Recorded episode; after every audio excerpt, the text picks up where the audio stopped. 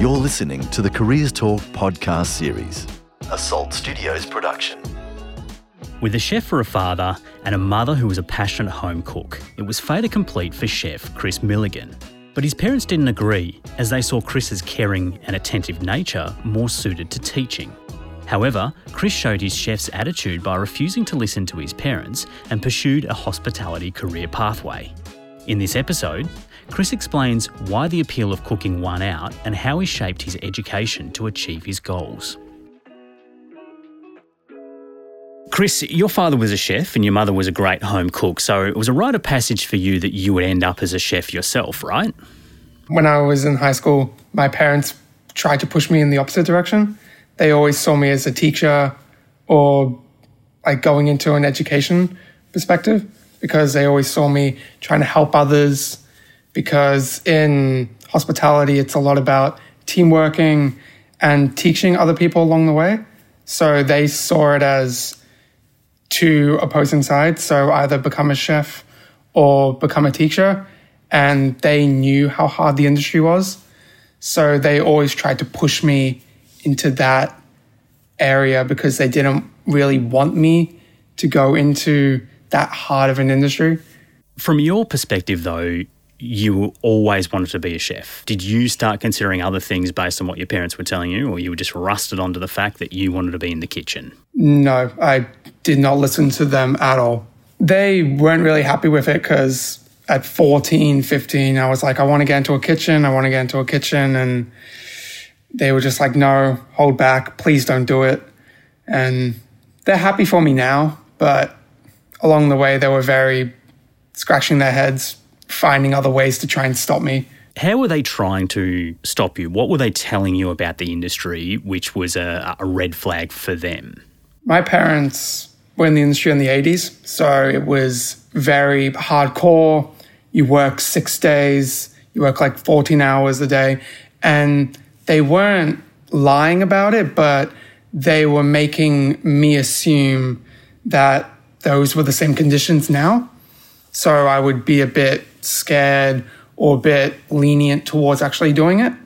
But it didn't matter the hours. It doesn't matter how long I work, how many hours I do. My passion for this industry will never change. Going back to being a 14 year old and your parents are telling you, no, you don't want to do this, Chris, how did you convince them that yes, you wanted to and that they ultimately needed to support you? It was all about work life balance. I was 14, so school life balance. I wanted to work in the industry, I wanted to get a job, but I promised them that I would finish high school.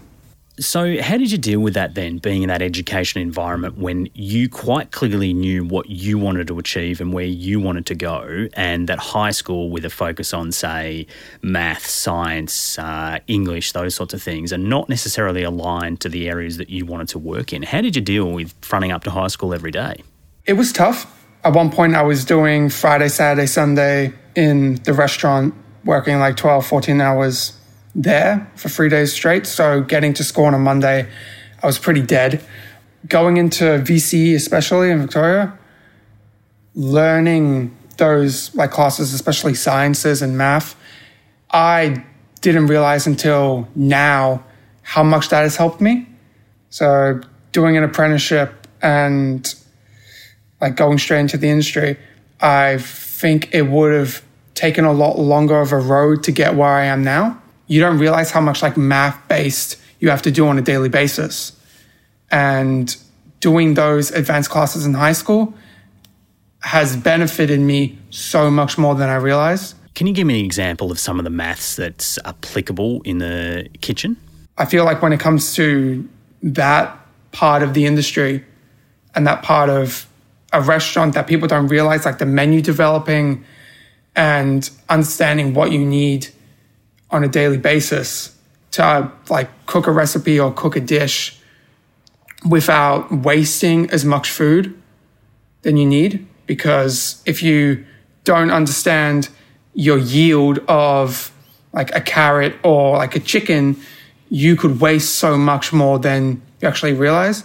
So before you go in figuring out like a menu or a dish.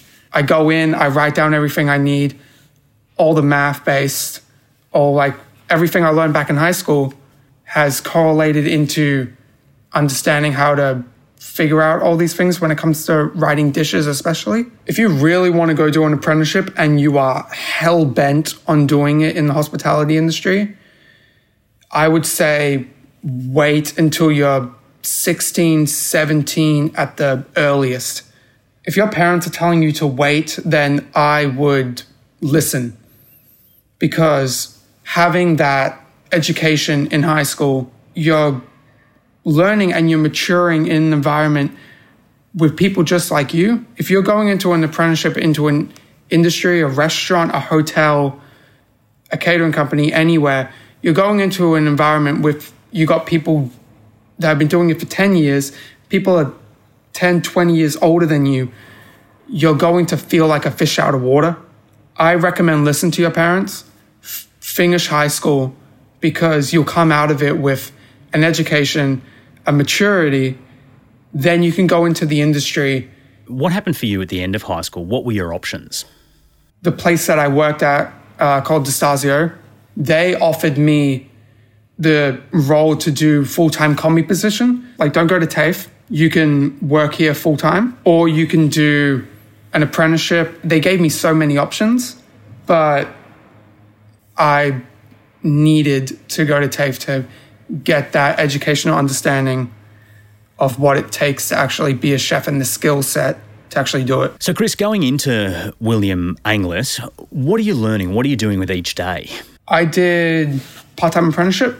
So I did my first two years at Di Stasio and then I finished it off at Vue. And when you're a part time apprentice, you do two days at William Angliss and you do the rest outside of school in your workplace.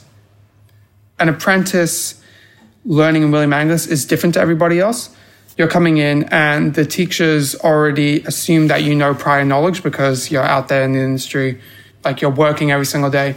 A lot of it is based on theory. Like there's practical stuff too, but the theory is more important than the practical when you're doing an apprenticeship in William Angliss because for apprentices, you're already out there doing practical work. So your first year apprentice you might not be learning how to fillet a fish or like break down like a whole saddle of pork or something. But by your second year or your third year, you're going to have that knowledge already. You're going to learn that. But you might not be able to plan a menu and cost it and do all these financial things that William Angliss is going to teach you. There are an abundance of theory classes that everybody does. So you got planning costing, you got managing diversity in the workplace. That was a big one for me. And you got uh, leading and managing people. You got all these theory classes that are revolved around the workplace.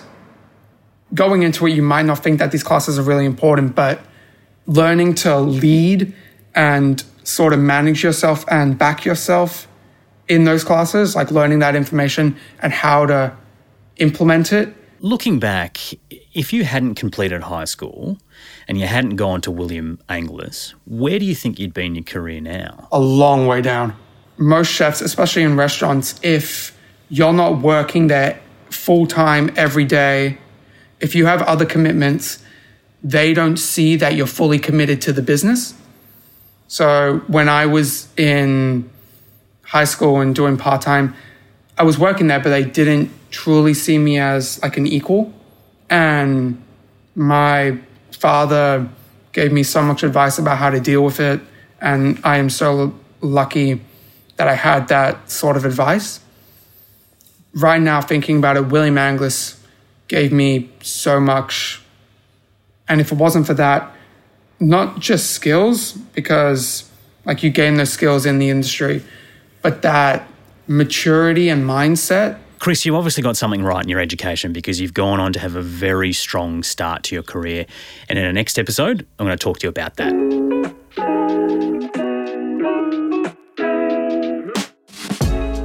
It's really interesting to hear all the different classes Chris and any hospitality student needs to complete and how it prepares you for the industry.